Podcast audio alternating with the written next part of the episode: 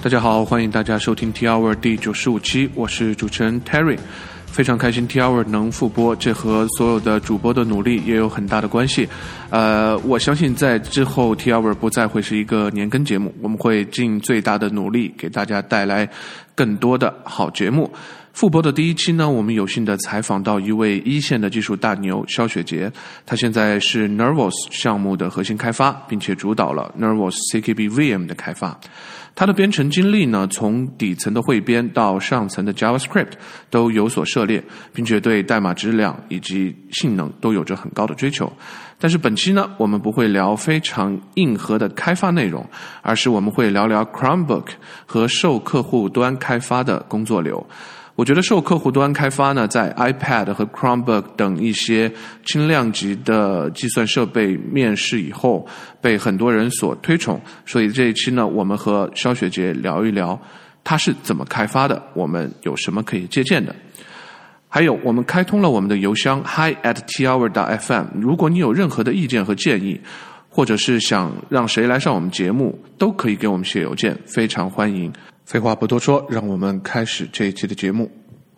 呃，作为一个年更节目，我们终于又更新了，呃，这是非常难得。呃，所以既然是年更节目，所以这一次呢，Daniel 和我一起来主持。Daniel 给大家打个招呼。大家好，我是 Daniel。我已经想不起来二零一九年我有没有更新过这个节目，然后好像我二零一八年年中的时候。啊，年中间的时候似乎录制过一期，然后大概有一年半，快两年没跟大家见面了。大家好，我想死你们了。我也很想大家，因为前段时间我重新开始写博客了嘛，然后我就发了个 Twitter，然后给我留言更多的都是你们什么时候复播 T Hour，这说明一个问题，就是大家对我的博客没有任何兴趣，然后呢，反而对 T Hour 很有兴趣。然后这里面有一个非常有意思的地方，就是。呃，我发现很多支持复播的一些人，他们也变成了这个 podcast 的主播，然后甚至邀请我去他们的节目。然后呢，我发现这个 T Hour 毕竟这么多年了，很多听众已经慢慢就是从学生时代成长成一个程序员，然后又自己当主播。所以想到这一些的话，我觉得还是蛮有成就感的。我不知道 Daniel 你怎么想，反正我还是挺有成就感。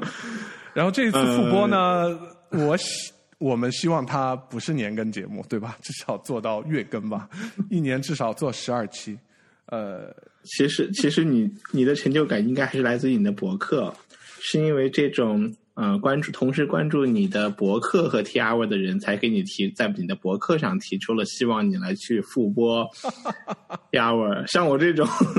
博客已经早于 T R 之前就停更了，已经没有停没有没有没有这个呃。受众的人，然后呢，我停播了 T R 之后，也没有人来提醒我说：“兄弟，你是不是考虑一下年更节目是不是该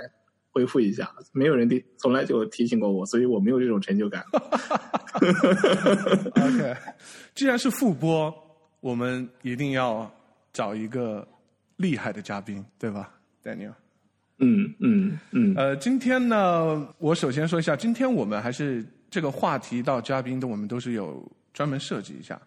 因为我不知道 Daniel 你还有没有记得，我们在第一年的节目里面做过一次评选，然后呢，评选最高的是一期讲硬件的节目，就是那一期就是放了非常多的毒啊，什么 Herman Miller 啊，我还记得。那个时候，Anyway，Mac Pro 那肯定是是是必必须的，那个时候介绍，所以我没想到很多干货的节目都排在后面，反而是一期讲硬件的节目，大家特别开心，所以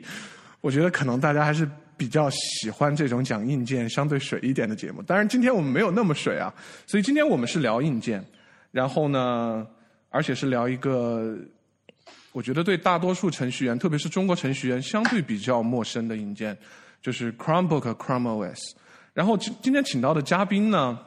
啊，是我写代码以很早以前就认识的朋友，当然也是 Daniel 你的朋友。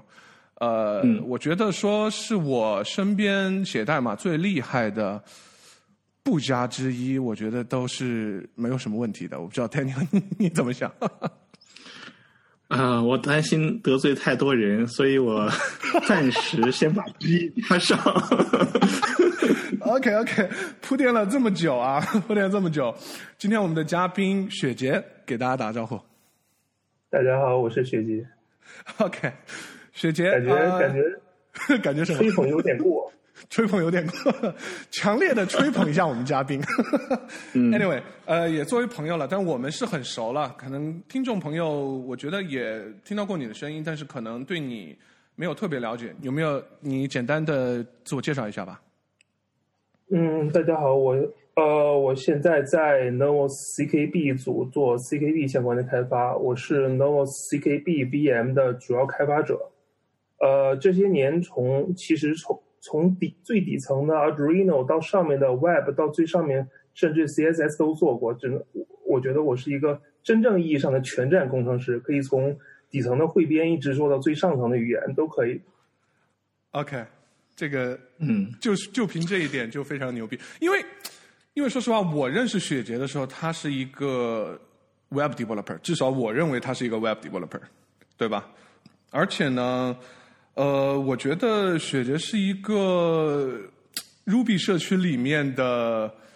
比较有个性的那个流派。雪杰，你你你你当时写 Rails 吗？我有写过 Rails，我真的有写过 Rails，我我有很长时间都在写 Rails，但是说实话写的很不爽。可以了，可以了，就说到这里。哎，我不知道你记不记得 Daniel 雪杰，基本上是在 Ru 呃或者叫 Ruby。群里或者叫 Rails 群里，基本上是舌战群雄，因为他是不那么推崇 Rails 的那一位，但是其他的人基本上是比较推崇 Rails 的，是吧？只能说这个大家，我觉得大家都会在有一段时间的工作的，有一段人生经历里，发现工作极端不饱和，在不饱和的情况下，你就会想做一些其他的事情。那在那段时间，那 对我觉得最爽的事情，就是在 Ruby 群里去黑 Rails。总是雪茄怼的有有理有据有节，所以表面上我一个原来作为中国的 Ruby China 的社区版主，然后呢内心深处的话呢，其实经常也还是对雪茄的观点特别认同。哎呀，这个 Ruby on Rails 真的是，正如雪茄所说的，其实他嗯耽误了很多人。这个话题以后我们找个机会再聊一下吧，因为我觉得这可能不是今天的重点。但是我想到了一个，因为。开场环节是吹爆雪杰的技术实力嘛，所以我想到了一个我对雪杰的技术能力和技术实力的一个我觉得比较恰当的一个比喻。嗯，我我可以说一个很简单的一个小故事啊，就是呃，当年呃，王菲作为歌坛的天后去录制《最终幻想八》的那个主题歌叫《Ice on Me》，特别好听。然后呢，听传说呢，他进录音棚到出来只用了半个小时就录好了。就是表现完美，然后呢，然后大家去评价他说为什么他能做到半个小时就把这个这么好的、这么经典的一首歌录好？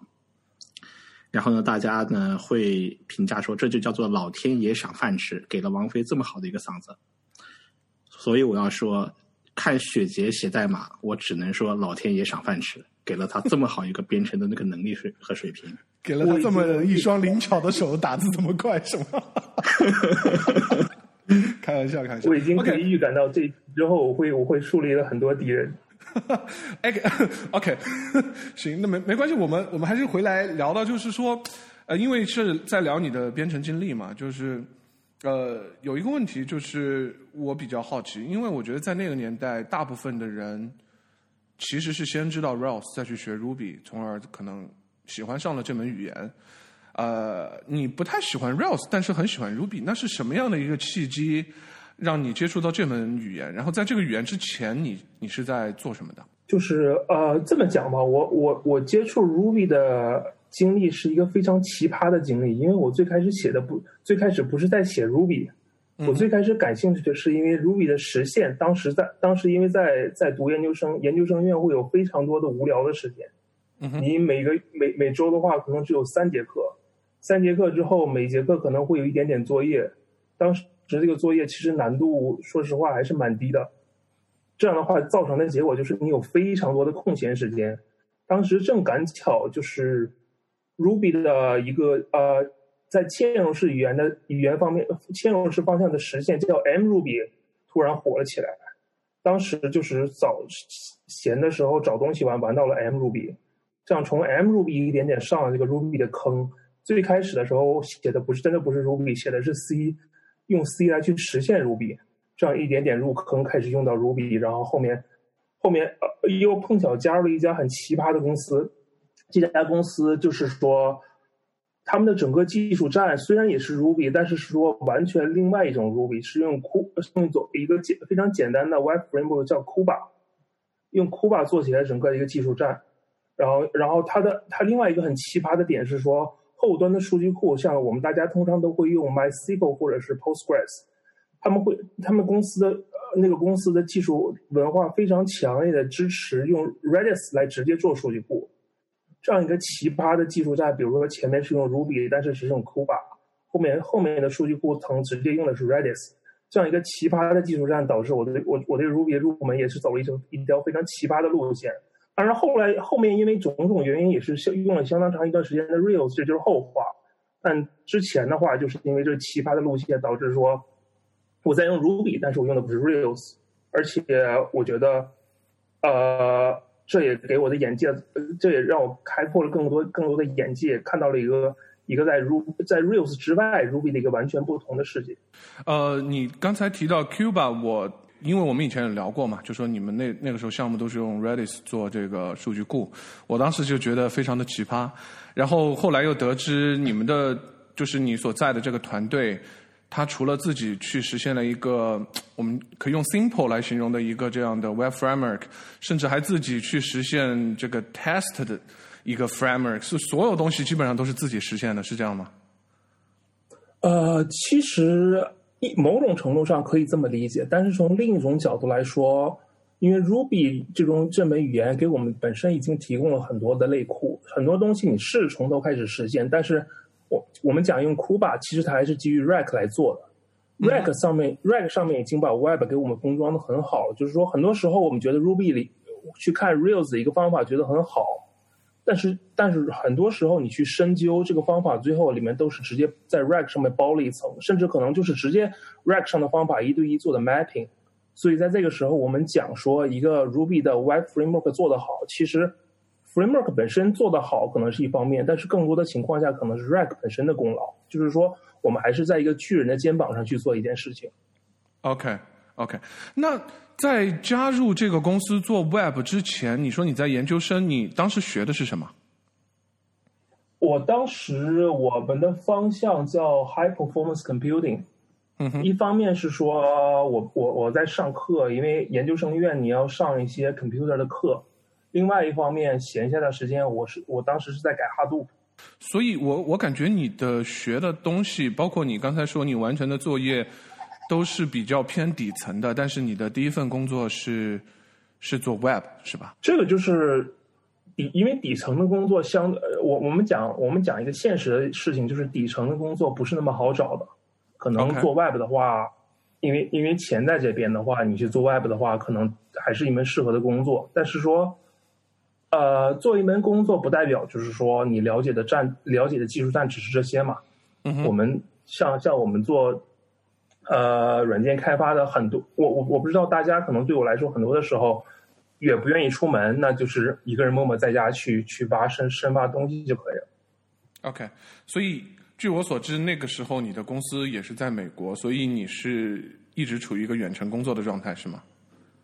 对，大概有四到五年左右的时间吧。公司在洛杉矶，呃，偶尔会去，但是绝大部分时间还是远程工作。你觉得远程工作是非常 enjoy 这个？我觉我我我觉得远程工作分两种，一种远程工作是说大家还是真正在一个时区的，在一个时区的时候，这种远程工作其实不叫，其实某种程度上跟在办公室工作对我来说觉得哦，觉得差不太多。因为你想，很多公司如果它有它公司大到一定规模的时候，大家不是真的不是在一个办公室，可能你去面对你去交流的另外一个 team 的人，他在其他的层、其他的同一个办公楼的其他层，甚至可能是在其他的办公楼，你还是用一种聊天工具或者 IM 的方式跟他交流，或者是说发邮件的方式来交流。跨时区的远程工作就是完全另一种方式了。就是你要你真正要去应对说你晚上快睡觉的时候对方才起来这件事情，嗯，但是从另一种角度来说，我当时我当时会觉得这种跨时区的远程工作是一种非常好的方式，因为它给给了我一个完全不受打扰的时间去工作。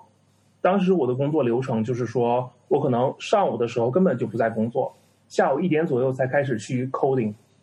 我有四五个小时完全不受打扰的时间，因为因为因为因为我的 PM 和其他的工作人员现在都在睡觉，嗯那只有我在那边写代码，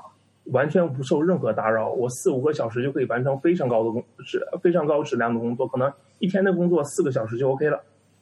那可能到到吃饭的时候我去休息一下，晚上的时候回来我我去看一下 PM 有没有事情，跟他做一些交流，那这样子正常一天工作就结束了。啊不，不我我的意思就是说，这样的工作其实你看起来是说远程工作，你晚上可能还要工作，但是其实是完全是一个松弛有度的状态，而且你每天真正去全身心的投入，只需要几个小时就可以搞定了，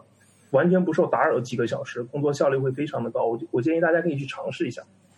不一定不一定有条件尝试 我我我不是说一定要找一份呃跨时区的远程工作，而是说你可以找在在一个没有会的时间去把你的手机屏蔽掉，把所有的 I M 关掉，去真正去不受打扰，去 coding 几个小时。有的时候，呃，我觉得我觉得大部分情况下，你可能会发现你的工作效率惊奇的高。OK，那你们那个时候会说，我们我们整个团队还是要找一个小时或者怎么样，大家都在一起有一个什么 Scrum meeting 之类的这种要求吗？那个时候还是完呃，全一？般每周会有，所以还是要找一个大家都在线的时间，然后去交流一下。我这边刚才听雪杰说远程工作啊，我我有一个很大的一个感触啊，就是一个就是十倍效率程序员和一个普通的程序员，比如我这样的差别。因为雪杰说他大概有五五年左右的远程工作经验，但是我的远程工作经验要比雪杰还长，我大概有七年，至少是在啊、现在的工作之前，泰瑞反正我们我们也一起共事所共事的远程工作公司，我们在工作了好多年。我最大的问题就是，我们也是不在同一个时区，也是呃，我们的 PM 在睡觉的时候我们在工作，然后我们在睡觉的时候我们的 PM 在工作。但是最大的问题是，工作虽然是远程的，但是我很难把我的工作能够收敛在一天四五个小时里面能去完成。最大的问题是自己在家里工作真的很难集中注意力，特别难。我觉得这就是我跟雪姐的差距啊。不过这个我感觉我们这一期不是聊远程的，再这么下去会变成一个聊远程。我也感觉我们已经。跑题了。OK，我们得收回来，因为我们这是一个聊硬件的节目，所以我觉得哦，对对对对对，我 我我也得问问雪杰，就是我们假设就从操作系统、电脑这个层面来来讲的话，你经历过几种电脑、几种操作系统，在你的整个职业生涯？呃，首先这么讲吧，上最开始上大学的时候，还是毕竟要呃还是用 Windows，因为当时最早先的时候，呃，只能说只能说年少无知吧。当时就是说觉得装一台 Windows，而且还有打游戏的需求的话，你可能有的时候没办法。嗯哼，我真我真正入门的去搞去真正搞入门去搞 production 级别的软件，其实是在 Ubuntu 上开始的。嗯，当时在 Google 上海实习的时候，大概一直在用 Ubuntu，然后后来后来就是说，呃，去去读研究生的时候开始用 Mac，用 Mac 用到一段时间，大概一直用到去年的年中吧。后来觉得，因为因为当时的 Mac 还是说觉得还是蛮 geek 的，现在的 Mac 的话，啊，只能一声叹息了。叹息的话就是说，然后最后我最后现在我收敛的平台还是说全部用，基本上是说，你可以是说全部是 Linux，但是有 Linux 有 Chromebook 有 Chrome OS，就是两但是两种系统的内核都是 Linux，就是说从 Windows 到 Linux，从 Linux 到 Mac，然后最后又收敛回到了 Linux。在这个地方已经听到了一个一个很大的一个一个槽点的方向。如果我现在问个问题，雪杰，请说出呃你对 Mac 最大的槽点，你能说出多少个？最大的槽最大的槽点只只有只有一件事情就可以搞定了。我是一个 engineer，我希望我的电脑上跑的资源是我需要跑的东西，我不希望这个电脑上跑了无穷无尽的 social 的东西，而且我不希望有 SIP 这种，在我知道我的我应该怎么把我电脑做 secure 的时候，我不希望有 SIP 这种东西来 get in my way。嗯哼，OK，了解。我以为你会吐槽，呃，说你很讨厌 Type C 这种接口啊，或者说你很讨厌什么 Touch Bar 呀这种硬件的这种奇怪的这种这种设定。我我其实我其实觉得 Touch Bar 是一个好东西，这个没有问题。但是，但是如果我们我们我们开始讨论现在呃 MacBook 的键盘的话，我觉得。我们可以讨论到明天这个时候。好的，我们避免讨论到明天这个时候。OK，既然说到 Mac 了，我但虽然我其实知道这个问题，但我还是得问一下，你心目中觉得最经典的一款 Mac 是什么？我觉得就是十一，当年乔布斯从呃 A 四的一个信封里拿出来的十一寸 MacBook Air，没有没有第二台 Mac 是说让我觉得值得去用。而且据我所知。你在切换到 Chromebook 之前，你也是用的最后一版的，没有就说那个键盘还是剪刀键盘的那个 MacBook。我在二零一八年的时候，呃，对，是二零一八年的时候，在 Retina 屏已经是已已经纷纷问世，已经几近乎普及的时候，我又去买了一台老款的 MacBook Air，因为我而且是卖掉你的 Retina MacBook Pro 还是什么去买的是吧？呃，我是在后面才卖掉 Retina MacBook Pro 的。我是我我最开始是说，当时我的公司给我提供了一台一六款的十三寸的 MacBook Pro。嗯哼。我在忍受这台机器两年之后，我再也忍受不了了。我换我直接掏钱去买了一台老款的 MacBook Air。嗯，当时因为十一寸已经停产了，我只能买到十三寸。但是还是觉得换到那那台机器之后，这才是真正的 Mac，这才是真正的 MacBook，这才是值得。值得大家去用的一台电脑。呃，雪杰，这个地方我还得问一下你，就是因为你前也用过一段时间 Linux，包括现在也在用，你是属于那种折腾流的，还是那种比较偏实用的那种流？我我我我我基本上不折腾。我现在我现在的我现在的主要电脑唯一做的一件折腾事情，就是我把啊 Windows Manager 换成了 i3，但是 i3 我没有任何的配置，都是用默认的配置，这是我唯一折腾的一件事儿。对，我正好想问你，Windows Manager 你是是用的 Noom 还是什么？是说，嗯，电脑是说我们要呃解决问题就好了，我不希望花太多时间去折腾这个东西。OK，OK，呃，那么我们得引入今天的主角了，就是你后呃你在最后一台 MacBook Air 之后，你换成了 Chromebook。呃呃，严格来说，我现在有三台电脑在用。OK，就是说，介绍一下你的工作现在对。首先，第一台是说我家里有一台 E 五的洋垃圾的台式机，这台电脑装了一个五邦图的 server 版，这台电脑甚至没有接显示器，我直接插了根网线接在我的路由器上，然后把这台电脑扔在阳台。但是这台电脑是我的主力工作机，我现在开发的工作都是 SSH 到这台电脑去远程去做的。然后除此之外，我还有两台就是说用作输入的机器。一台是 Intel 的 Nook，这台 Nook 接在了一个外接显示器上，另外一台机器是一台 Chromebook。然后我因为我正常工作的时候不是很确定的，有的时候我会喜欢坐在工作台前面去去用大屏幕工作，有的时候我习惯去拿着一台笔记本电脑在沙发上工作，所以有的时候我会用 Nook 去享受这个大屏，有的时候我直接用 Chromebook 去敲代码。但是无论我用 Nook 还是用 Chromebook，这两台机器上都没有开发环境，都是说只开一个浏览器，再开一个 Terminal，Terminal SSH 到刚才说过的那台阳台上的台式机上面，在那台台式机上远程做开发。OK，嗯，这样一个工作流，其实我有一个问题啊，就是说，如果是你的 MacBook Air，是不是也其实可以采用这样？一个流程，当时为什么会想到去试验一下这个 Chromebook 呢？呃，首先就是说，呃，我在买 Chromebook 之前，的确呃用 MacBook Air 这样做了这样长一段时间同样的工作。当时也是用 MacBook Air 直接只开了一个浏览器，开了一个 Terminal，远程的去连到那台机器上。但是用着用着，我我我发现一件事情，就是说，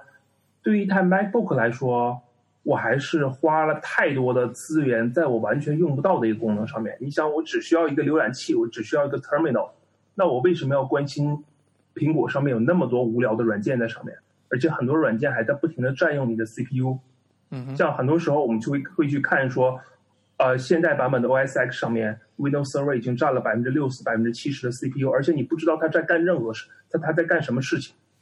那我为什么要花这个资源来干这件事情？然后我最后收敛到了一台 Chromebook，说这台 Chrome Chromebook 如果从我们现在硬看买硬件的角度来说，它其实是个弱机，它是它是一个 M3 的无风扇的 CPU，它只有四 GB 的内存，它只有三十二 GB 的硬盘，而且这个硬盘是很慢的 eMCC 的 eMMC 的格式。但是事实上，这样一个很弱鸡的配置，如果我用来去跑 Chrome OS 的话，它的速度非常非常的快，比我之前那台 MacBook MacBook Air 的响应速度要快快上几倍，闪电一样的响应速度。就是说，所以这台 Chromebook 是一个最小化的一个远程的一个终端，我能这么理解吗？它就是我觉得是终端。它说白了就是说，如果我们回到九十年代 Sun Workstation 的呃呃年代的话，有一个概念叫 Thin Client 受客户端。我觉得现在的 Chromebook 对开发人员来说就是一个最好的 Thin Client 的客户端。OK，OK，但呃，是它非常依赖于你在阳台上的那一个你自己搭的那个服务服务端，它要非常强大，然后呢要我我能胜任你跟你讲另的工作一件事。情，就是说我在家的时候，我是用这台可呃是用这台台式机没问题，但是我出差的时候，就是说我去年跑了两次，一次是说我呃我我有一次去柏林去开会的时候，我直接在呃 Google Cloud 德国节点开了一台虚拟机，我直接用那台 Chromebook 去连着这台虚拟机，我干了一个礼拜的活，响应速度完全可以接受，没有任何问题。第二次出差是说我们团队一起去搞封闭的时候，呃，当时我我在深圳的呃阿里云的深圳节点同样开了一台机器，也是远程 SSH 去连上面两个礼拜的工作没有任何问题。我想说的问题就是说，因为我在家的时候，我有这样的一台台式机，这台台式机上我可能我我可能自己去折腾了很多东西，比如说加了 GPU 可以做很多的呃并行计算之类的事情，所以我我用这台台式机。那我在外面的话，我直接开云主机就可以了，而且云主机随开随停，关掉关掉之后又没有任何成本。哇，这是个非常非常非常嗯、不一样的一个开发流程。呃，我我不能说它非常特殊啊，但是也我也知道有人这么做开发，但是这样的做开发的人比较少。呃，事实上，认识一个，我我反而觉得这样的开发人员已经不少了。只是说我们现在说，我们更多的了解的周边的人都是在做 Web 开发。做 Web 开发的人，可能很多时候你用不到一些特殊的需求，你用一台笔记本电脑就足够了。但是我们如果去看说其他领域，比如说现在很火，比如说拿钱很快的 Deep Learning 的领域，Deep Learning 领域有个需求就是说，大家可能都至少需要 GPU 来计算。而且很多时候你需要特殊的硬件，比如说 Google 出的 TPU。那这种情况下，你所有的开发流程都仰仗一台在云端的一台 Google 提供或者是 A W Amazon 提供的一台云主机，你用这台云主机来开发。那其实对这群人来说，这种受客户端加远程机器的方式已经普及了很久了。他们已经这样这样使用了这种，他们已经用这用这样流程去开发他们的算法已经很长时间了。我们等会儿还有更多的机会去聊这个受客户端的这个工作流。那么，我首先我还是想聊一下这个 Chrome OS，因为这个或者是 Chromebook 吧，它对中国的很多 developer 相对来说还是有一点远的。我其实也有一个疑问啊，就是说我我也拥有一台呃这个 Chromebook，这个也是应该说是受雪杰影响。那次去美国出差的时候，我买了一台，是也是一个呃比雪杰的配置要好一点，是八 G 的内存，好像是是 i 三的处理器。但是我当时因为这种配置对于 Mac 对于一台 PC 来讲是一个弱鸡的配置，但是我真的体会到无比的流畅，而且那个开用 Chrome 打开那个 Tab 无数多，一点都不卡。因为大家在正常的情况下会觉得 Chrome 装在电脑上，它是一个什么吃内存的大户，呃，开多了就特别的卡。但是在 Chromebook 上就不卡，我当时 不真的是不能理解。雪姐解释一下是为什么？这个就是刚才我提到的一点，就是说正常我们现在如果用 Mac 或者用 Windows 或者用很多比较 popular 一样的 Linux distribution 之后。你开的你你你打开的机器，它的 CPU 资源，它的很多内存内存资源是耗费在你完全不需要的地方。嗯哼，那 Chrome OS 最优化的一点就是说，它的一切需求只为了跑 Chrome 而存在。如果我们去看 Chrome Chrome OS 的源码的来说，它对 Linux kernel 可能做了很多的定制，它甚至在 X 的层面去把不需要的很多地方全部做裁剪，裁剪之后只需要做到说我能跑 Chrome OS，我能跑 Chrome，我能把 Chrome 跑得很好就可以了。它的全部资源都是在真正的去跑 Chrome，去跑你需要的部分，这就是达到了它，这就是为什么它会有这么好的好的效果，这么流畅的体验。OK，哎，那这个地方我就有一个问题了。我聊我我我提到现在，因为我自己其实是呃，因为长期是在国内，然后呢，受限于一些一些啊大家都知道的原因的话呢，我觉得国内的 Chromebook 和 Chrome OS 都不是很流行。然后呢，你对 Chrome OS 的这个定位和描述的话呢，特别符合我自己，呃，就想了很多年，但是我现在就非常推崇的一种理念，叫 Just Enough，就是你为了解决这个问题，你需要适合解决这个问题所需要的一切的必要的配置，额外的东西都不增加一分。我很认同，我听上去觉得特别好。那么我现在就感觉蠢蠢欲动，很想去拥有这么一个 Chrome OS 的这个环境，但是我一定要买一个 Chromebook 嘛。那么，如果我能够在普通的硬件上，因为你前面也提到了说，Chromebook 的这个硬件配置其实是非常弱的配置，可能是上一代甚至上上代的感觉。因为我已经很难想象一个框一一台笔记本电脑只有四 G 内存，i 三的 CPU 可能还不需要分散，那可能非常非常弱。那现在我们可以很容易的拿到，比方说，比方说你在使用的另外一台电脑叫 Intel 的那个 NUC NUC，然后呢？你会考虑在上面去装一个 Chrome OS 吗？呃，首先我要我要我要给出答案，就是我不会考虑在非 Chromebook 的机器上去装 Chrome OS，这是我个人的选择。我一会儿会讲为什么。然后另一件事情就是说，现在的确有其他发行版，就是说有其他的呃厂商去把 Chrome OS 的源码拿过来。去他们自己去编译来去让你去装在普通的机器上，在国外有一家这样的厂商叫 Cloud Ready，这家厂商已经已经 Google Google 官方已经给这家厂商注资了。他们做的事情就是说，提供一些定制的 Chrome OS 发行版，来去给老比一些比较老的硬件，或者是说一些有特殊需求的硬件来装上类似 Chrome OS 的这样的一个发行版，可能可能不叫 Chrome OS，叫 Chromium OS。嗯那在国内也有同样的一个厂商在做这件事情，具体名字我有点忘记了。我 FeedOS，哦，叫 FeedOS，他们也在做同样的事情，就是把 Chrome OS 源码拿过来，对中国做定制，然后就是说你可以装在你自己的 PC 上面。这首先这个问题就是说你可以这样做，但是我会讲我为什么不这样做，因为我觉得这样做的话，你你你你就丢失了 Chrome Chromebook 本身真正的好处了。因为 Chromebook 有一个非常好的一点，就是说它从 firmware 级别，从你的固件级别，可以确保你的机器是安全的。它最开始就是说，呃，启动的时候，它会有一个 secure boot 的过程，它确保硬件没有被篡改过。只有硬件真的没有被篡改过之后，它才会去启动，去进入 Chrome OS 这个流程。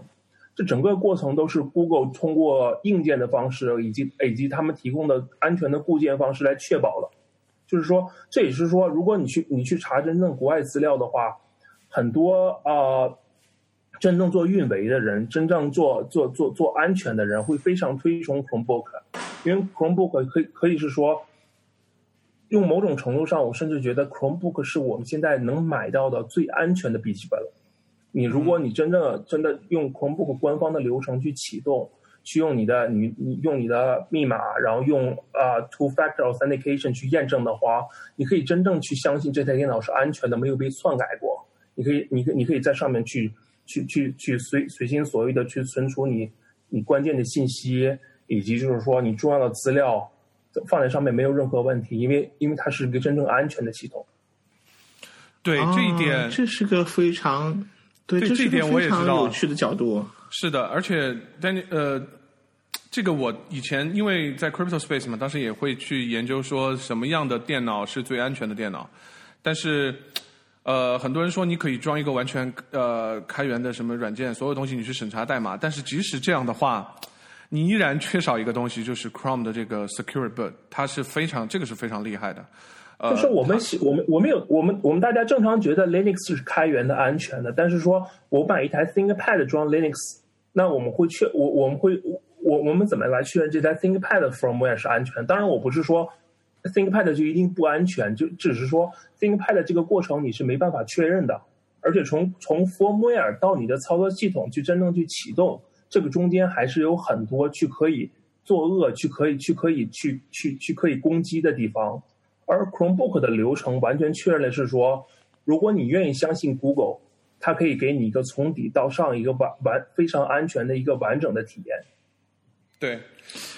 呃，我问一个问题，我可以从我换一个角度来就问关于安全的问题。其实是我刚刚想到的，但是以我的理解的话呢，就是你的 Chromebook 扮演的角色是个受客户端的角色，也就是说，你最核心的这个数据的安全，其实还是得要靠服务端来去保证。然后呢，在你这里的话的话，你呃，我理解你的服务端是你在阳台上的这台服务器，而不是 Google 的 service。对，我觉得这是两件事情。首先，我在阳台那台机器是为了提供计算力的，嗯，他就是说我我我来编译代码，比如说我们我天天在写 Rust 代码，如果编译 Rust 代码的时候用阳台那台机器，但是如果我有安全的数据，不妨碍我把这些数据完全放在 Chromebook 里。OK。对，所以这个地方我觉得是有两个问题，就是一个叫 privacy，一个叫 security，就是安全和隐私。我觉得我们应该把它分开看。就说如果你认为，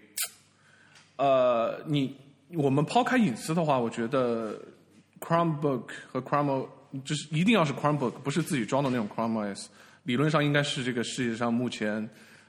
最安全的电脑，就是。我觉得是哦，我觉得不应该说最安全，应该是说我们民用机能买到最安全的电脑。呃，民用机能买到最安全的电脑，非常严谨。是的，而且我知道 Chrome，呃，就是 Google 好像给了重金的一个 bounty，说如果你能黑掉一台 Chromebook 的话，会得到非常高的奖金。但是至今，呃，这个不光是 Chromebook，包括 Chrome 只有，就是说你如果你能黑掉 Chrome 拿到 root 权限，或者能黑掉 Chromebook Chrome OS 拿到 root 权限。这个帮地其实一直是非常高的，是的，而且，嗯，而且 Daniel，，我跟你说，它可以做到什么啊？就说我拿到你这台机器，假设我把你的这个，我我我有办法说，通过比如说软件更新怎么样，去把你的这个更新的操作系统给改掉的话，它的 Secure Boot 是可以让会发现的，并且会 roll back 到之前的那个 OS，所以你。你即使拿到这台机器，你都你都很难黑进去。就是我我我听到你们在讲安全，这是一个我完全在了解 Cronbook 这个东西之前完全没有意识到的它的一个非常关键的特性。然后呢，我只知道 Chromebook 和 Chrome OS 这个东西在国内不流行，然后不流行是有一些现实的原因。然后刚刚听你们在讨论安全，讨论了一个完全我不知道的场景。而且恰好现在我也在 crypto 的这个 space 这个领域里面在工作，所以我对安全的价值和意义的话呢，已经跟原来的看法是完全不一样了。嗯，所以我现在非常心动，我觉得我想马上去下单，看通过海淘。代购也好，还是通过什么方式也好，我想去获得一台 Chromebook，我不知道怎么去买会比较好，该买什么比较合理，以及呢，如果我买到了一台 Chromebook，然后的快递到了我的桌子上，我打开之后插上电源，我会遇到什么情况？它能不能在国内用得起来？呃，首先我要插一句刚才的事情，刚才 Terry 讲到了，就是说机器可以不停的 roll back 到前一个版本。其实 Chromebook 哦，Chromebook 它良好的体验就是我们讲说完全。速度非常快的体验还体现在另一点，就是说正常情况下，Windows 如果机器如果是 update 的话，那是一个那是一个噩梦。Mac 会好一些，但是但是版本更新的时候，很多时候你要等半个小时、一个小时，甚至比如说我们说你更新一个 Mac 大版本，你的机器可能直接白屏，直直接挂掉。但是在我目前经历过的所有的 Chrome OS 的版本升级，都是说。Chrome OS 告诉你版本要升级，你点一个按钮直接重启，正常经历一个重启过程之后，版本完全升级到最新了，没有任何等待的过程。这是我经历的所有的体验。整整个升级过程最长时间可能也就是三十秒就是你一个启动的时间。OK，那雪杰，你你手上现在在用的这个 combox 是一个什么牌子的？然后是什么时间买的？怎么买到的？呃，首先我我我我我我必须讲，我我没有收厂商钱，呃，我我这台机器完全是我自己买 的。我们也没有收，Google 没有赞助我们。但是我我买的机器是一台机器叫 H 呃是惠普的 Chromebook X Two，我是在去年年中的时候正巧有一次去美国然后买的，就是说如果大家有机会出去的话，啊、我觉得还是在在在在国外买一些比较好，因为你可以去去 Best Buy 去真正去体验一下 Chromebook，去看一下它的它的操作手感怎么样，它是不是符合是不是符合你的需求，它的大小的尺寸是怎么样子。当然，如果没有这个条件的话，现在现在其实有很多代购也会帮带帮助帮助去带 Chromebook，因为其实我们大家可能觉得 Chromebook 没人停，但是至少在我的了解，在中国其实有一有一群簇拥也在用着 Chromebook，因为如果大家去想，如果我是正常的，只是上上网啊、刷刷剧，去有偶尔有一些办公需求的话，Chromebook 已经完美的覆盖了这个需求，而且它可以给你提供一个超长的一个啊、待机时间，然后很多的 Chromebook 也是没有风扇的，你你听不到任何的响声，而且它的体验运行速度也非常的快。其实其实我至少在我的了解是真的有一群簇拥在用的。OK，那其实也刚才你我也有个问题啊，就是你刚才也提到 Chromebook 好像和 Linux 有很大的关系，它是 build on top of Linux 或者是修改过的 Linux。那它我们说 Chrome 就是一个 Linux 发行版，这个说法是对还是不对呢？我有点疑惑。我觉得这个取决于你的角度吧。我觉得你可以认为 Chrome OS 就是一个 Linux 的发行版，但是这个发行版是蛮特殊的一个发行版就和安卓有点像是这个感觉吗？啊、它其实呃类似吧，应该也也和安卓的确有点像，就是说它还是基于 Linux，但是它对是在在 X 上面做了太多的修改，以至于它跟其他的发行版有一些显著的区别。OK，哎，那我而接下来的问题就是，因为大家也知道这个 Google 的 service 啊，在中国是需要科学上网才能用的。那么我用一台 Chromebook，而且在中国用的话，它会不会有一些很多现实的问题？就是说，它去科学上网呃各方面方便吗？首先这有问题，呃，就是这个问题可以从你最开始买到这个 Chromebook 开始，买到 Chromebook 是会有个激活过程的，这个激活过程就要连 Google 的 service，、这个时候你就需要想办法去做科学上网。那你可以，你可以用一个有已经已经做了科学上网的手机做一个热点去激活，然后或者是说用其他的方式去激活，但是在激活之后，你的 Chromebook 就可以不需要每时每刻的去去去这样去需要科学上网啊。你正常，比如说我我用国产的，比如说我去连百，我我我我去连优酷，我去连哔哩哔哩去刷剧，没有任何问题，你可以正常的使用。只是在你真正需要更新的时候，或者是说，因为大家，呃因为可能大家有些人知道，Chromebook 现在可以跑安卓的安卓的 APP，你需要去 Google Play Store 去下安卓的 APP 的时候，你可能需要科学上网。但是另一个问题就是说，我我想至至少对于开发者来讲啊，至少对于我来讲，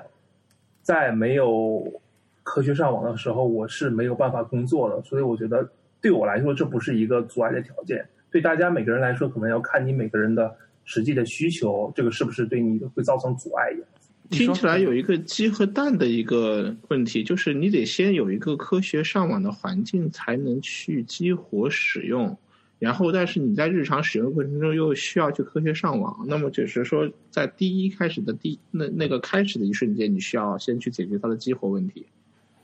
嗯，因为或或者说大家知道刚才可能有，或者说我这样讲，就是说嗯 Chromebook 本身现在已经可以配置说科学上网，因为它支持安卓 APP，它可以用啊安卓的 APP 来做 VPN。但就是说，你正常你正常把这个 Chromebook 去激活了，去正常使用的时候，它自己本身就可以通过 VPN 来做安全上网。我理解了但是在，我理解了开。始激活过程中，你需要一个解决鸡生蛋蛋生鸡的问题。那我有一个小问题，就是你说对你呃，因为大大家知道，在中国的话呢，就是这种科学上网本身就是有各种各样的一些不确定性，因为并不是所有的人都有很多很多，我我了解到，其实有很多的开发者，他们也会间歇性的遇到科学上网的问题。于是呢，嗯，我自然就会想到，哎，有可能淘宝上会不会有一种人，他帮你代购 Chromebook，然后帮你代激活？如果你能买到这样的代激活的 Chromebook，能不能用？它还安全吗？其实是这样子，就是说，它帮你激活之后，当然的确是安全的。但是这个激活的过程中，这台电脑会注册在它的 Google 账户下面。你如果想你拿到之后，你想去刷出厂的时候，这个具体的细节我记不清了。但是我记得是在刷你你去做 Factory Reset 之后，你还需要重新去去去激活一次，去登录你自己的 Google 账号，才能正常的去用这台机器。我记得是有这个流程的。因为它要确保这台的安全性。对，而且 Daniel，嗯，Chromebook 它的整个硬件都和普通的 PC 或者 Mac 有点不一样，就是它还有一个开发者模式，就是说你你是需要拧掉一颗螺丝才能才能才能进入开发者模式，而且如果你进入开发者模式的话，你的整个的存的东西都会被抹掉。变成一个全新的 Chrome OS。呃，这个地方其实是是这样子的，就是说你可以正常把一台，你不需要呃拧掉一颗螺丝就可以把 Chromebook 制到开发者模式。嗯哼。但是到开发者模式之后，每次启动的时候，最开始会有一个十到三十秒之间的一个白屏的界面，在这个界面，这台机器会通知你说，我现在在开发者模式下面。这个时候，如果任何人摁一下空格，这台机器就会自动做 factory reset，你上面存的所有资料全部被清掉。你只有你只有你看你不按空格，然后等了三十秒之后，它才会正常进入开发者模式，去让你做一些特殊的操作。这是它为确保安全性的方式来做的一件事情。而拧掉这颗螺丝，就是说防止你你需要，就是就是可以让你。刷掉 BIOS 而不看到这一颗三十秒这样的一个提示，而拧掉这颗螺丝，就其实我个人是不建议的，因为这样就违违背了 Chromebook 的初衷，就是说你的安全性会受到影响。谷歌帮你做的所有 Secure Boot 的工作，如果在你拧掉那颗螺丝之后都不复存在了。对，然后其实我想回答 Daniel 的问题是说。不管这个 Chromebook 被多少人用过，或者淘宝的人帮你激活过，只要你拿到登登了你的账号，然后把它会自自动抹掉里面所有的东西，你就是用的一个完相当于全新的，没有不可能有任何后门的一个一个安全的电脑。这是 Chrome 想到了想给你就是一个比呃 Laptop 版的这个怎么讲用后计分。Anyway，就是说，你你从淘宝买到，哪怕是二手的，你自己登也是安全的。我至少我看了很多资料，就 Chrome Chromebook 是有各种方式去去保证你不会被一个人装了个什么东西把你给黑掉，因为他装不了。本期节目由 Nervous 赞助播出。Nervous 团队正在招收优秀的高级 Rust 后端工程师和高级 JavaScript 前端工程师。Nervous 是中国难得有着硬核工程师文化的靠谱区块链项目。如果你对自己的开发实力有自信，并且你对以下关键词——远程工作、开源、区块链、分布式系统、虚拟机、网络协议优化有兴趣。你不妨给我们发一封你的简历，我们会把你的简历直接转给 Nervous 核心团队。我们的邮箱是 hi at tower dot fm，h i at t e a h o u r dot fm。啊，假如说，嗯，假如说有很多的，因为我们讨论都是安全嘛。假如说有一些人呢，他们觉得自己的安全的等级或者对安全的需求呢，还没有像，比方说像我们。看重 Chromebook 所提供的这个安全的这个设施这么强烈，它没有那么强的安全的这种需求，在这些人的眼里，Chromebook 还是还有什么其他的价值吗？哎，Daniel，你这个问题我反而我觉得很有意思，就说我觉得 Chromebook 它还真的就不是给，它就是给那些不注重安全、这啥可能是什么都不太懂的人用的，因为从现实来讲，我觉得美国大部分人可能是学生。学生是重要的群体，在使用 Chromebook，可能和它的价格有关系，而且和他们可能更多的是使用网页的一些服务有关系。所以这些没有安全基础的人用 Chromebook，反而特别的安全，就不不太会出问题，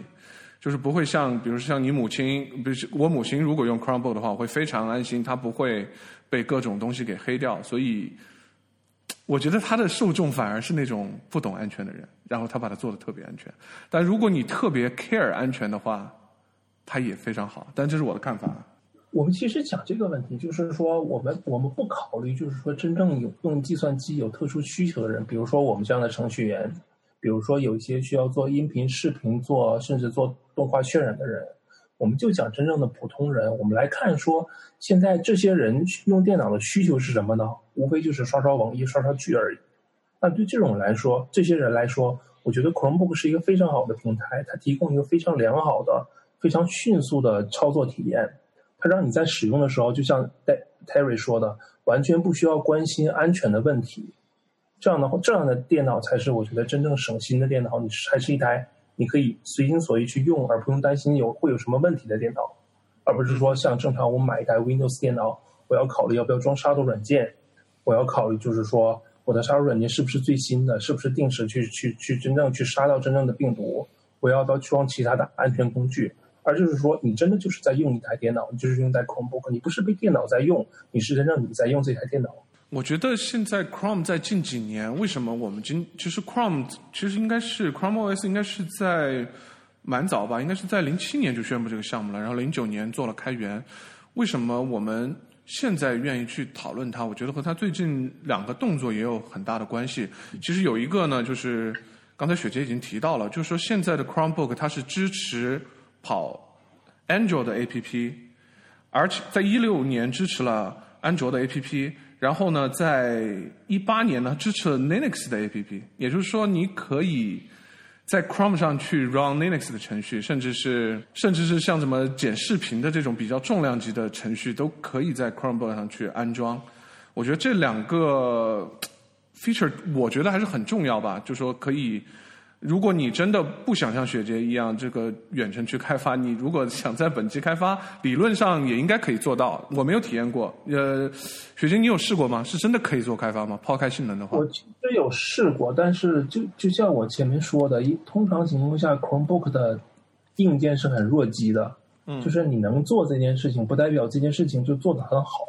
当然，这只是我的体验。如果而而对有有一些，比如说用。计算需需求比较轻的人来说，或者是说你买的 Chromebook 配置比较好，你有可能可以完成完，你有可能可以实现你的需求。但是至少对我来讲，我我觉得这不是我用 Chromebook 的一个主要需求。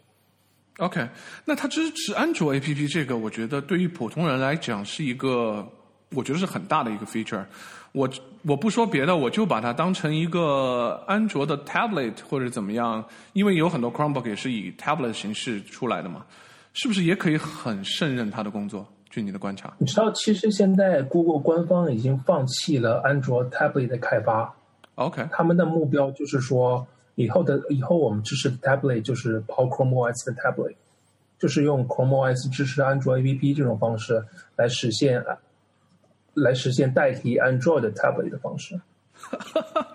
我突然想到一个事情，Daniel，你知道 Chromebook 跑安卓 APP？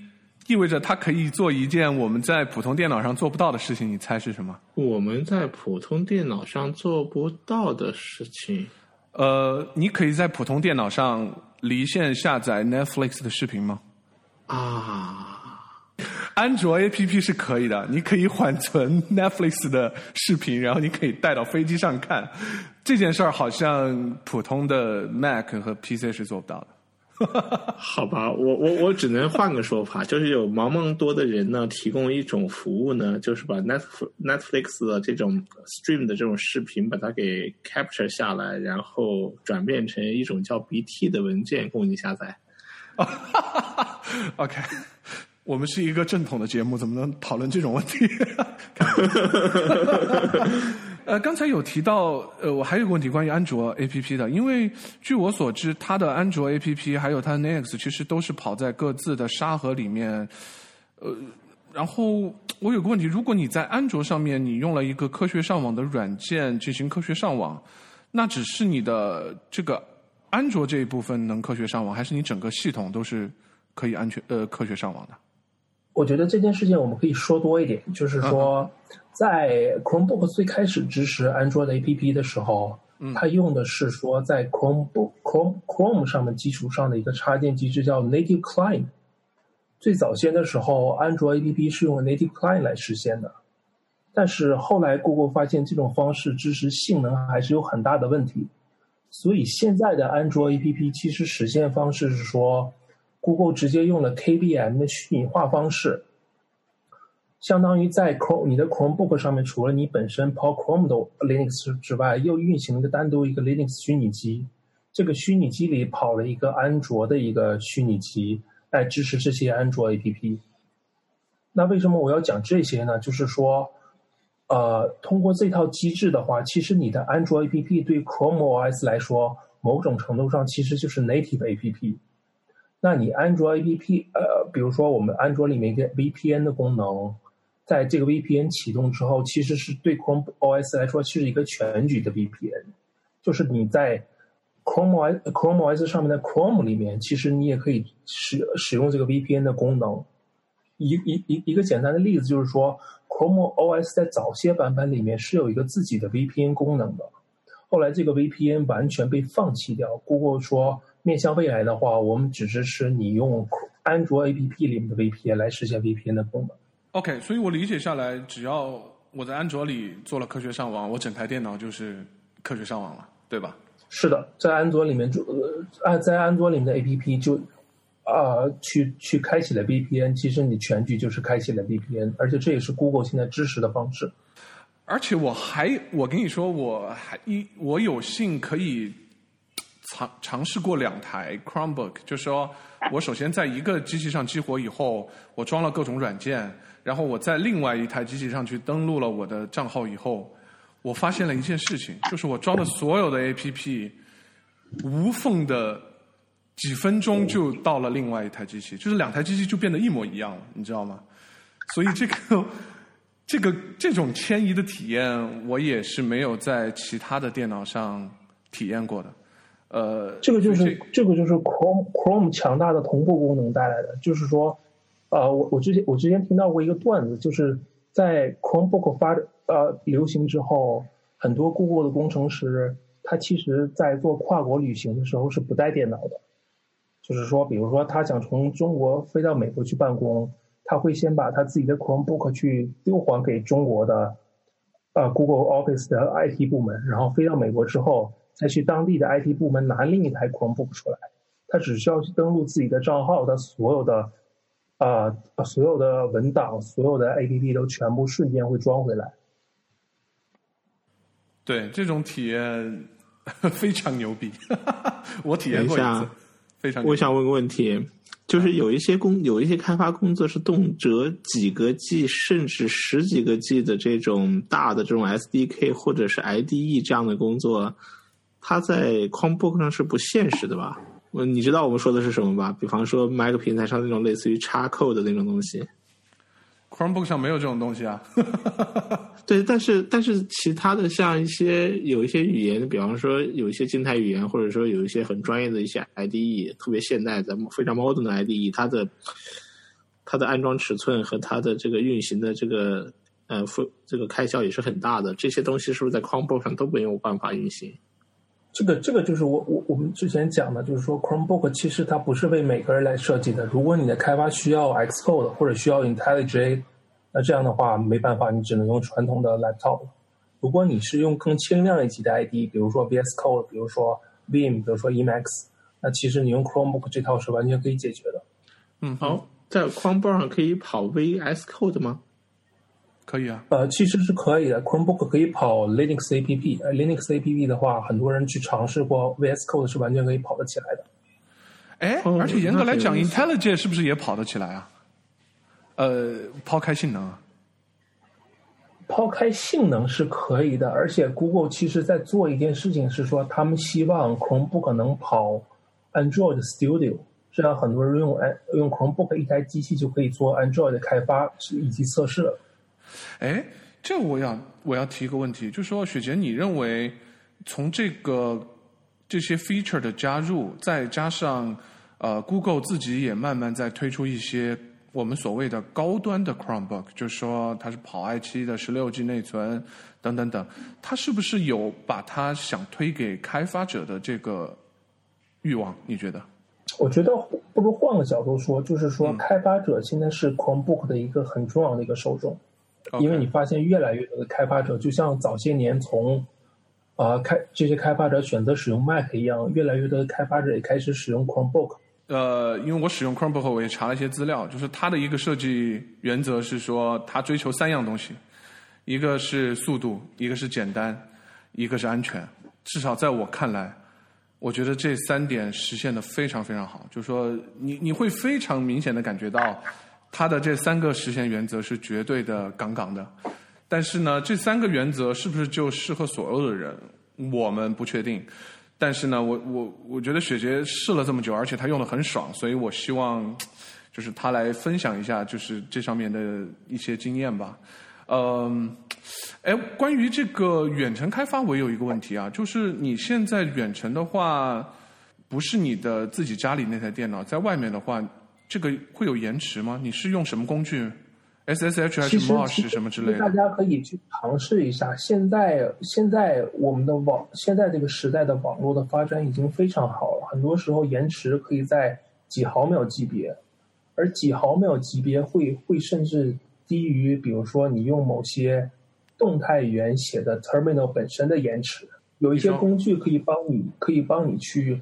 去去化解这个延迟。比如说，有的时候延迟太强的时候，我会用一个工专门的工具叫 Mosh，用 Mosh 来来来去连接远程的机器，它会帮你解决掉很多延迟的问题。OK，事实上，我觉得在这个时代，网络的延迟，就是说大部分情况下的网络延迟都不是问题。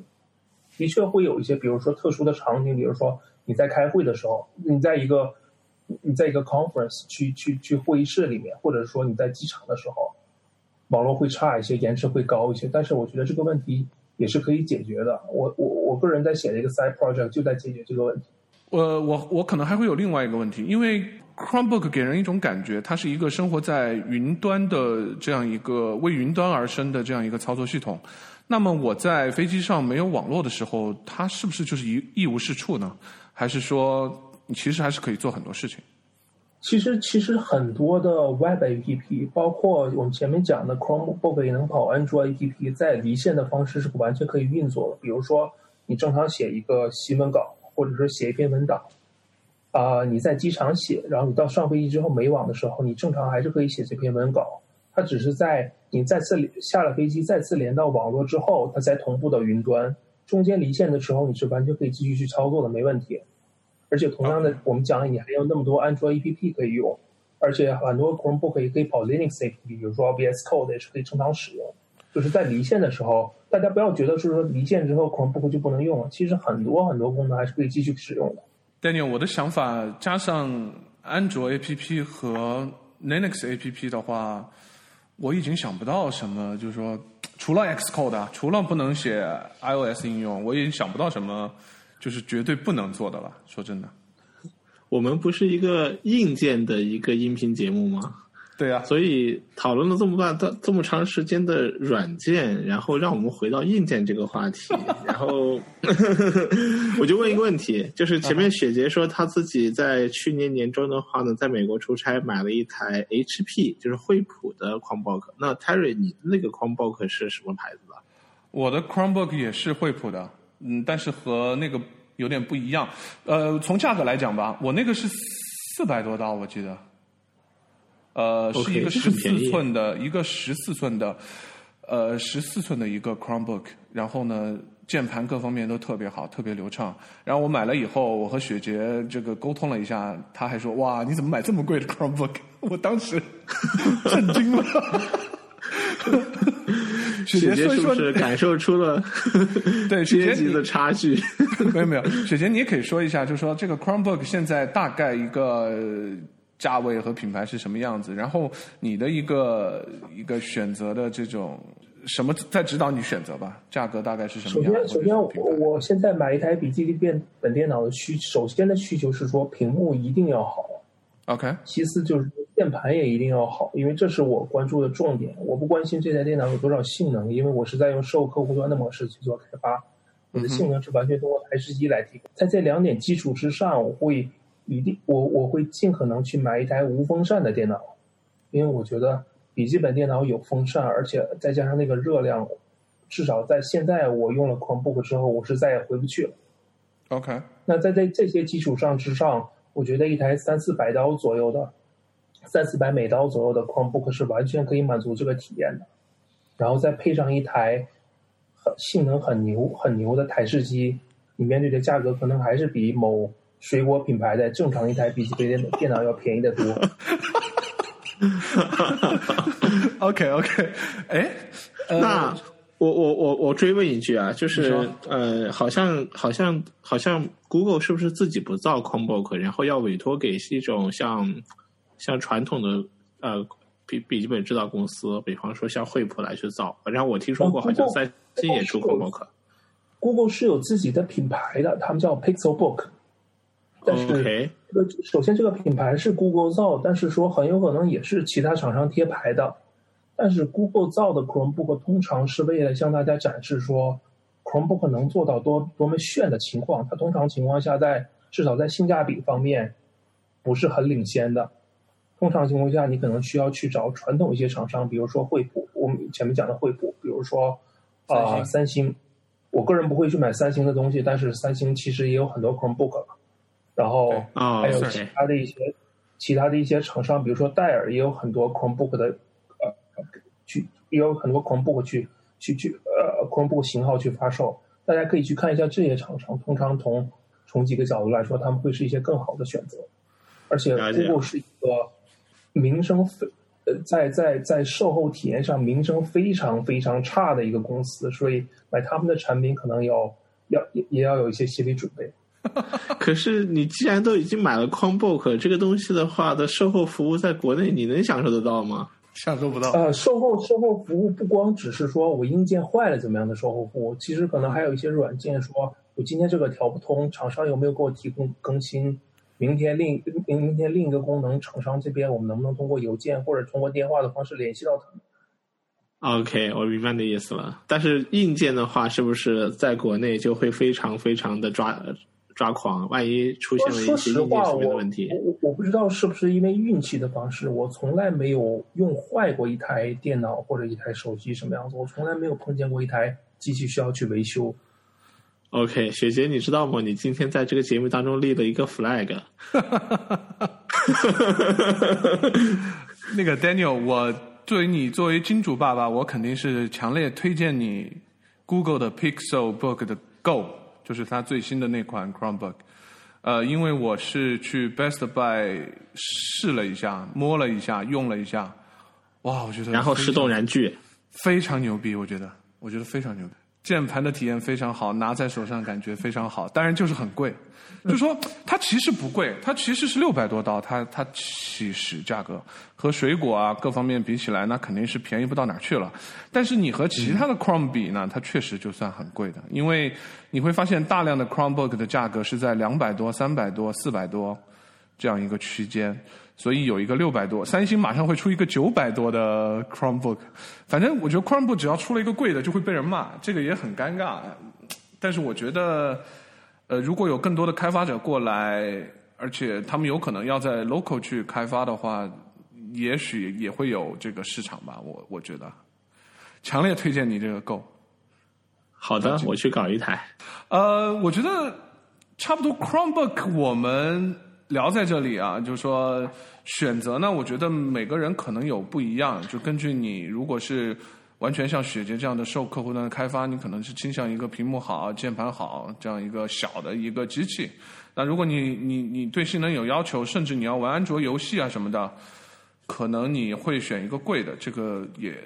也 OK。我觉得大家可以在 Google 的官网，这一点我觉得比较神奇，就是我觉得 Google 虽然把这些东西都拿给别人造，但是它的这个 Chrome 的官网，它基本上是把新的一些型号比较流行的都是列在那里的，价格也在那儿，所以呃购买渠道也在那儿，就说你大家可以去查看。我们这里我们会放在 Show Note 里面，但我们也就不一一去说了。然后关于这个。呃，你如果没有 Chromebook，你想尝鲜一下 Chrome OS，呃，你也可以，刚才雪杰介绍了有这个 Cloud Ready，还有国内的这个 Find OS，你也可以装来试一试，在你决定要去用之前。但是这个地方我也得给一点补充，就是这个 Cloud Ready 它的这个这个发行版是不支持安卓 APP 的，这个 Feed OS 好像通过一种方式绕过去了，你可以支持。呃，但是我没用过，所以我也就不做任何背书，只是给大家介绍一下。呃，你不敢说你能体会到百分之百的 Chrome OS，但是个七十八十，应该还是能体会一下。你至少能看适不适合你，嗯，再做决定要不要买。这个我我今天还有一个还有一个自己的感受啊，就是说，其实如果你用了 Chromebook 之后的话的话，有可能你的工作方式和工作的这个工作流就会有一个比较大的一个改变，就是你要从一个全部都是 local 本地的开发模式，变成本地的受客户端加一个 powerful 的一个 server 端的这样一种开发模式。这个模式的话呢，嗯，我觉得可能有一些人可能了解了一些 combook 之后，可能会感兴趣，但是可能在感兴趣之前，他可以试着在自己的电脑上先把这个开发模式给切换过去试试看。你能不能够仅仅通过浏览器和和这个命令行窗口两两这两个 A P P 就能解决你所有的问题？然后到了这个阶段之后，是不是再去尝试去切换到 Chromebook 会比较合理一点呢？嗯，这个就引入我们的下一个话题了。我觉得是可以的。呃，这个当然雪杰来聊啊，就说我们接下来既然聊了 Chromebook，就是刚才也提到多次提到这种受客户端的开发流，这个东西，这个东西我觉得在最近几年，iPad 也好，Chrome 也好，已开始流行起来了。雪杰，你你是从什么时候开始注意到这个东西的？然后决定去尝试的？我其实真正。注意到其实挺早了，因为我有一段时间在在搞 deep learning，没有办法，就是说台笔记本肯定是搞不定，一定要去搞一台台式机。这也是说之前我为什么买那台 E 五的洋垃圾。嗯哼。然后我真正去尝试受客户端的开发，是我在加入了 Novos 做 CKD 之后。嗯哼。当时有一个非常明显的体验，就是笔记本编译 Rust 实在是太太太太太慢了。而且我是一个非常不能忍受风扇响的人，就是说这些电脑不停在编译 Rust，它的风扇不时每时每刻都在响，这个是一个非常我不能忍受的事情。在那段时间就开始尝试说，我把我我把我的远程的机器架起来，我 SSH 过去，不停的这样去远程做开发，在尝，而且而且就是说，回到刚才 Daniel 说的话题，就是说我在最开始的时候我没有用 Chromebook。我用的就是我最开始的那台 MacBook Air 来去做做这样的开发，我的体验也非常的好，因为我的 MacBook Air 需要跑的工作量大大的减小。一台笔记本电脑，哪怕就是说它再 powerful，它也是要考虑尺寸的，它不可能像一台台式机一样，我充分发挥一块 CPU 的全部性能。就像最新的 MacBook Pro 虽然很强，但是我们 i i 七可能满负荷压不到多一会儿就降速。而且而且，苹果甚至还有胆量在里面放 i 九，就是说，再即使再好，它的它的 power 也是有限的，它毕竟要考虑尺寸的问题。那我为什么不让不用一台台式机来真正去去发挥真正这这一块硬件，或者说我现有硬件真正的能力呢？这就是这样，就引入了，这样就让我开始想说，我可以尝试去远程这样做开做受客户端这样的开发。而且，其实我们大家可以从另一个角度来想，我们大家可能很多人去是去是做 SaaS 的，我们做的平台是让每个人在不同的客户端有同样的体验。比如说，我现我我在一我我在路上，我可能用手机在哔哩哔哩上刷剧；我到家之后，我可能是关掉手机，马上拿起 iPad，或者说我打开电视，同样去切换到哔哩哔哩。只要我的账号在这些不停的设备上同时登录的话，我刷剧刷到的进度。都是完全一样的，在这些云端的每个设备上不停的都在同步。那我们做的产品让每个用户、每个普通人去能够得到这样的体验。那反过来说，我们在看到开发者每个人所在说的事情，就是说我没办法做开发，因为我没带我自己的电脑。这件事情让我觉得非常的可笑。我们在做让大家去去去去，我们希望我们的用户不停的去用云端去体验事情，而且我们作为开发者是是最后来尝试这件事情的。我们为什么自己不会更多的去尝试用云端做开发？我们自己不会有一句中文话叫 “eat your own dog food”，为什么我们自己的狗粮我们自己都不吃呢？我觉得这是一件不能让人理解的事情。所以慢慢我就开始尝试这种新啊，thin client 受客户端的开发，直到现在就是说我完全用一台远程的机器做开发，我本地的机器只是用来做输入，让让用来做显示的，而不做任何的开发工作。那雪杰，你在这个尝试过程中有没有遇到什么坑？就是说我能第一个想到的会一些问题，比如说你，比如说你在家里的话，你这台。这个放在阳台上的这个很 powerful 的电脑，你是装了很多东西，呃，做了很多设置。那么，如果你要出差，你又要用一个云服务器，可能换了一个地方又要用那个地方 local 的云服务器，你每次都要去做很长时间的这个 set up 吗？你是怎么去让这个过程变得简单的？我我其实就像前面说的，我不会去折腾电脑，比如说怎么怎么调这样东西。我有一个最简单的一个 doc file，就放在 GitHub 上面。比如我要开一台新电脑，把这个 doc file clone 下来，去配一下 Emacs，去配一下 ZSH，这件事情已经结束了，我就可以正常开发了。哦，OK。而而我我我听说过，其实有很多人也是说，他们他们会去制定制自己的 environment，但是他们会写一些 setup 脚本。有这些 setup 脚本的时候，换一台新电脑，他们也可以直接 invoke 这个脚本来让这台机器去重现它有的其他的情况的。重现它其他机器一模一样的环境来继续做开发，这个这个我觉得是取决于每个人的工作流，但是我觉得这个问题是可以解决的。OK，嗯，受客户端的话，嗯，这种开发我我也看到 YouTube 上有很多人在用 iPad 去做这样的开发，你你有尝试过吗？还是有在 Chrome 和 iPad 之间对比以后选择了 Chrome，还是就没有？我其实没有尝试过，因为。啊，在水果和 Google 之间选择，我是一个坚定的呃 Google 粉儿，所以对我来说，the no brainer。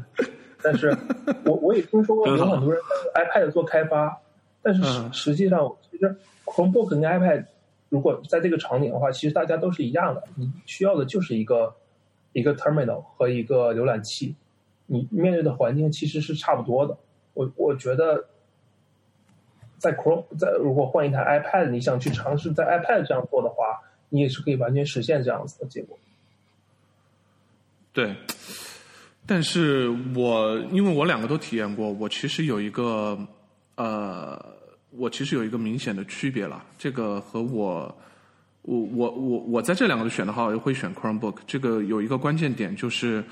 呃，因为我觉得 Chromebook 上这个浏览器它是一个 full feature 的一个浏览器。我举个例子，就是我今天的 picks，我提前透露一下，我会我会推荐一个插件叫 Temp Temper Monkey 嘛，好像叫他们叫油猴，啊，是一个非常牛逼的一个 Chrome 插件。而这种插件，我觉得在 iPad 上好像是不能装的，因为 iPad 那个 Chrome 不支持这种插件，所以。而且而且还有一个特殊的点，就是说，对于我们很多做 Web 开发的话，在 Chromebook 上，你的浏览器是有 Developer Tools 可以用的；而在 iPad 上，你需要一些专门的浏览器，你才能尝试类似于 Developer Tools 一样的体验。这个我觉得差距还是蛮大。对，从我也觉得从这个角度讲的话，Chromebook 会更好。而且我现在，我现在我的这个 Chromebook 更像是我的 iPad，我不用 iPad。就是我现在唯唯一的问题就是当时没有和雪杰沟通，我买了个十四寸的，它太大了。虽然它也可以折过来看，就是拿在床上可以看剧啊什么的，但是还是大了一点。如果有机会的话，我是想换一个更小的 Chromebook 来做我的 tablet。这就是为什么我买了一台十二寸的 Chromebook，而且我是买了一个 detachable 的，不用的时候可以键盘是可以拿掰开的是吧？掰成两半的。对。OK，所以它就是你的一个 tablet。是的，其实是这样子。OK，OK，呃，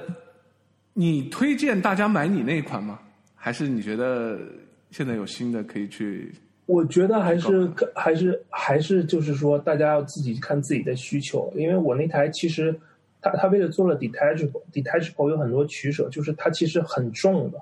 作为一台十二寸的 Chromebook，它有接接近两公斤，这是一个非常重的尺寸。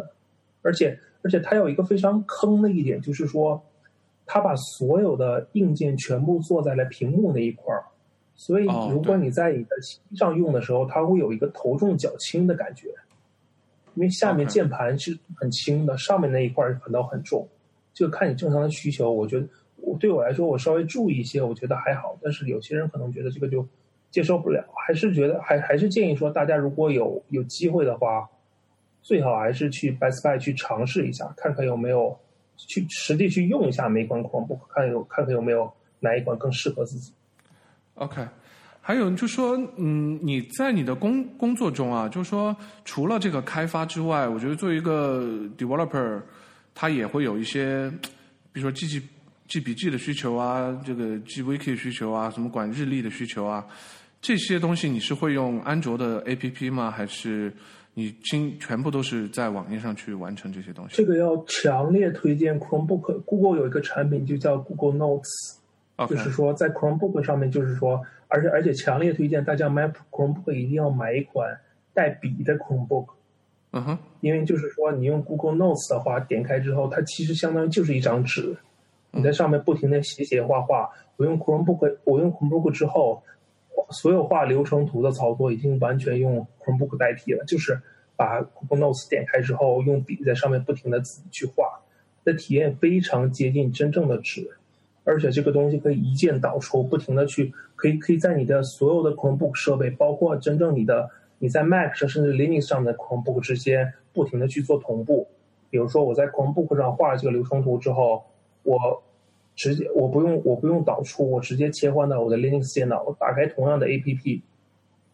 就可以就可以直接拿到这张图，比如说贴到 GitHub issue 上面，就可以完全实现这个过程。这个同步的流程是非这个体验是非常好的。我听到现在，我觉得好像除了 iOS 开发。其他的东西好像都可以做一样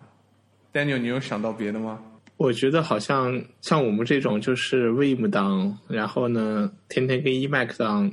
这种切来切去，或者说互相来对对来对去的这种，我已经想不到什么东西是不可以了。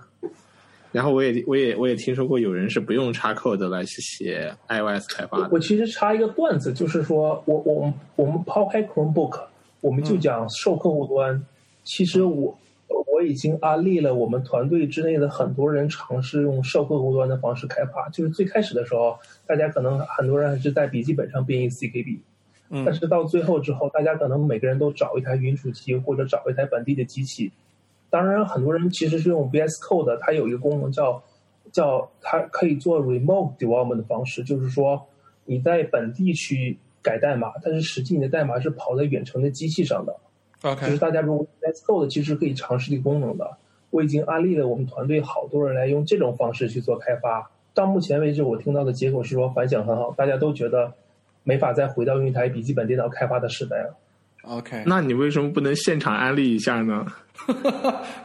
安了不是安利了你这么久吗？我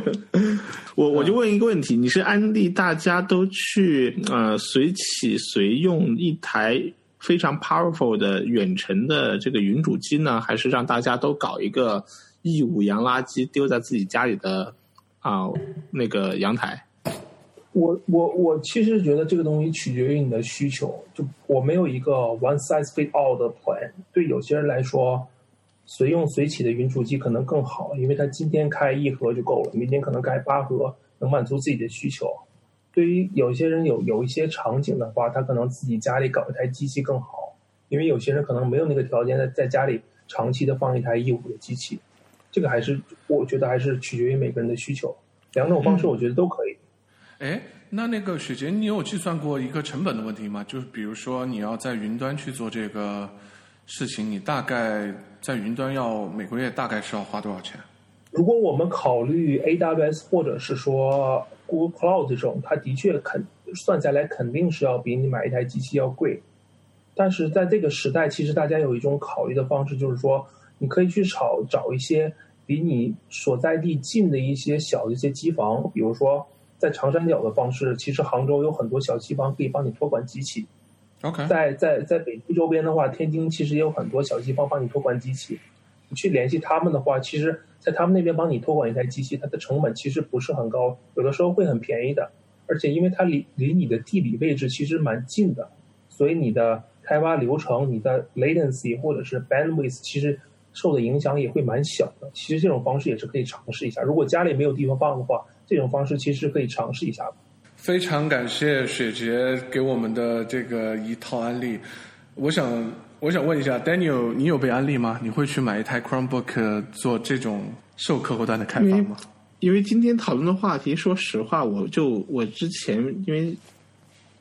作为一个多年的一个 Mac 党，我就是没有用过 Chromebook，然后见过，但是没有实际体验过，然后甚至对它了解都很少。嗯，今天听完这些话题之后，我的感觉是它非常有趣，而且我也很，我其实是对雪杰的那个一五洋垃圾的那个东西的话呢，其实之前就有点了解，虽然今天没有过多的去提啊，那是应应该是另外一个话题，怎么样搞一台非常 powerful 并且非常便宜的，但是有一点点功耗有点大的一台超级小呃电脑啊工作站电脑放在自己的。阳台那，然后配合的话，我觉得可能其实是个如虎添翼的过程，所以我自己可能会考虑，嗯，找一个远程的服务端的环境，然后自己去买一台 Chromebook 去试一试，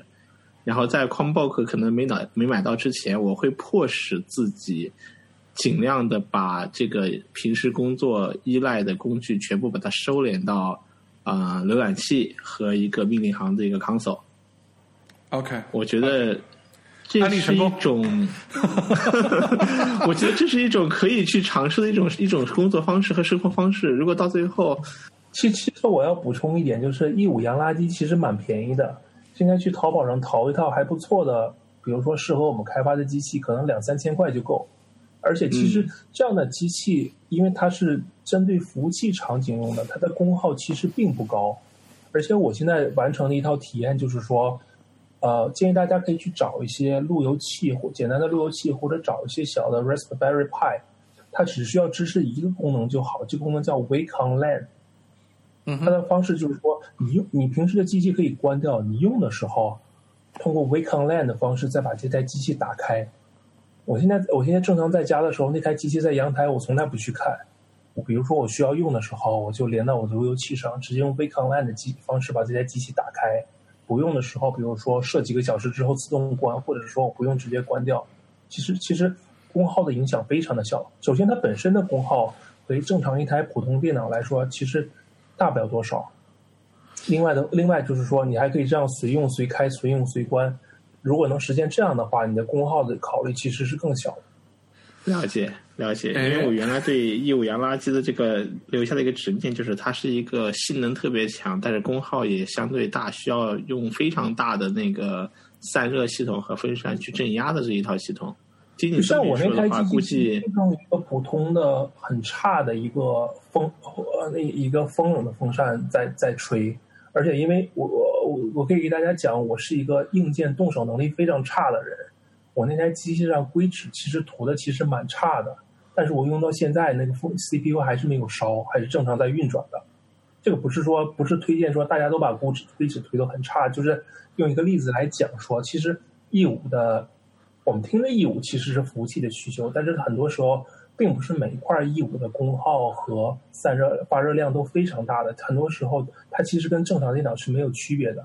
而且如果你像我一样能找在一个家里的角落。比如阳台某个地方放在那边的话，其实其实如，如果这样的话，你可以去买真正的大型的塔式机箱，这样的散热的散它的散热的效果也会非常的好。呃，关于这个我有一个问题啊，就是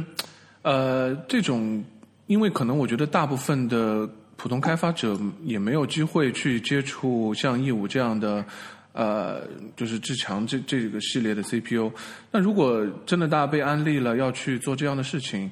呃，那比如说前两代的这种一五和这个最新一代的这个 i 五 i 七，它的这个性价比到底是怎么样？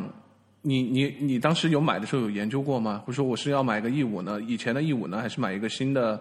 i 七呢？这样的对比？因为我当时的需求就是就是我需要核多，我需要核心数多，那 E 五会有一个明显的优势。OK，这个就是看你需要做什么了。如果你正常需要打游戏的场景多，或者你需要单频的计算能力强的话，那还是现在的 i 七，甚至甚至说 AMD 按摩店的话更好一些。就像我们每个人都要喊一句 AMD Yes 了，但是你像如果你像 如果你像我这样编译 Rust 更多的话，那核心数可能更更更有用处。这样的话，E 五的 E 五的好处会更多，而且 E 五的另外一个好处是说。你可以买便宜的 DDR 三的内存，一块一条八 G 的内存可能只需要一百块钱，这个这个这个这个成本的开销是非常的小的。哎呀，你这么说，我一直没有找到机会怎么支持 AMD，我现在终于找到了，是吧？可以搞个 AMD 的机器。我觉得 AMD 最近真的是发展太好了，但是你你看。因为我大部分时间用笔记本嘛，没有什么很少有笔记本是用 AMD 的，有的也是那些现在比较像外星人有一些游戏本好像用的是这个，但又又不太。这个时候要安利了，安利一下，最近有几款 Chromebook 已经开始用 AMD 的 CPU 了，是吗？所以你可以一两得完成这件事情。AMD Yes，对，AMD Yes，我是真的要在，因为我我也是个硬件党了，说真的，所以我我会密切关注 Chromebook，我会再入一台。原因就是我现在这个真的是太大了，就是我买的时候没有充分考虑，没有和雪姐沟通太多，就一股脑我就觉得键盘好，我就把它买了。呃，现在也不能说后悔吧，放在那儿有它的用处。我觉得未来我会考虑一个小一点的 AMD 的，这样可以当成 tablet 来完全代替我的 iPad 的这样一个 Chromebook。那最后我问一个问题啊，就是说 现在受客户端，我们刚才安利了这么久。你也体验体验和使用了这么久，你觉得在这个开发 这个 workflow 上面还有什么挑战和没有解决太好的问题吗？就其实我们前面聊了一点，说呃，售包括 Chromebook，包括售客户端的要求，你网络一直在线。对。呃，我我个人觉得就是说，我们现在已经除了如果你真的在飞机上，已经不太能碰到说你没有办法联网的时候了，而且现在越来越多的航班也会支持网络。就是说，你你在航班上也可以联网。我觉得这里唯一的一个挑战还是说延时的问题。就像我们前面说，百分之九十的状态下，你的网络条件可能非常好，延迟非常低，只有几毫秒。但是也会有场景说，你在比如说你在一个 conference 中，或者说你在机场，它的网络条件就是很差，你的延时到几十毫秒、几百毫秒。如果这种场景是你长期会碰见的一个场景的话，那可能售后客户端的开放模式不适合你。你可能还是需要本地有一定的开发能力，就是我我我我我也了解有现在有些人也也在尝试去解决这个问题，包括我自己也在尝试去解决这个问题。将来可能会有方案来来来弥补这件事情，但是至少在目前为止，它是一个受客户端模式会遇到的一个坑。哎，你现在在试图怎么解决？是在本地去做呃搭建你的开发环境吗？还是怎么样？我我在尝试做一个。就是针对于受客户端版本、受客户端的条件下，能能能适应这种不稳定的网络条件的一个流一个编辑器。这个这个 Mosh 是做这个的吗？假设我用 Mosh 连过去，它是 UDP 的，然后 Mosh 的问题还是说它解决的是说你你你你你你你是不是需要一个 Terminal？但是如果我们从另一个角度来讲，如果你从受客户端模式的开发模式来出发的话。你需要的可能不是不仅仅是一个 terminal，或者说 terminal 并不是一个最好的解决这个开发模式的一个方案。嗯哼，我觉得可能会有更好的方案来解决这件事情，所以我愿意尝试一下。OK，那我们也很期待，这是一个会是一个 side project 的形式，还是怎么样？我们有能期待的是吗？至少目前还是一个一个开一个计划会开源的 side project，将来就一步一步看了。OK，如果什么时候开源了，让我们知道，我们也。把这个消息告诉大家，让大家也可以尝试一下。啊，今天我们主要聊的话题就是这些，然后接下来呢，进入我们的 picks 环节。呃，雪杰有什么是可以 pick pick 给大家的？呃，我今天的 pick 就是义乌洋垃圾。我个人觉得的这的确是一个好东西，就是说虽然有一点不道德，因为你用的是说大家呃淘汰呃有些人淘汰的东西，而且。Intel 也不会因为你用义乌洋垃圾得到某些钱，但是从个人开发体验来讲，这这个对某些场景，这的确是一个好东西。OK，你当时买这个义乌洋垃圾花了多少钱？我的机器当时花了应该是不到三千块，差不多。OK，呃，那我今天的 pick 呢，是我刚才已经有泄露了，就是一个叫 Temper Monkey 的一个 Chrome 插件。啊，这个东西我觉得就有点牛逼了，就是说它有点像是一个，就是你装了这个插件以后，你可以在上面装很多别人写的 script。至于这个 script 可以干什么呢？就可以干很多这种不方便说和见不得人的事情。但是有个最重要的事情，就是我我最近经常出差嘛，在国外，有时候如果你要去看国内的视频的时候，你会发现这些视频是在你在国外的 IP 是不能看的。呃，然后如果你要通过 VPN 连国内，其实也挺麻烦。然后这个插件呢，它里面很多 script 就解决这个问题。你可以这个去掉这个 IP 的限制，你就可以观看这些视频了。呃，当然这个一定要说一下，我是我看的这些视频，我都是他们的会员。呃，我也希望大家还是应该去购买会员。只是这个东西呢，它可以 break 这件事情，呃，就给大家推荐一下。还是希望大家去去去去购买会员来观看他们。只是去 blog 这个 IP 的话，我觉得是 OK 的。呃，我今天的 pick 就是这个很强大的一个一个插件吧。呃，大家可以去研究一下。Daniel 有什么 pick 的吗？啊，其实我最近半最近半年的话呢，也没有更新过一些让我觉得特别激动的硬件啊。嗯，但是呢，去年啊，就是。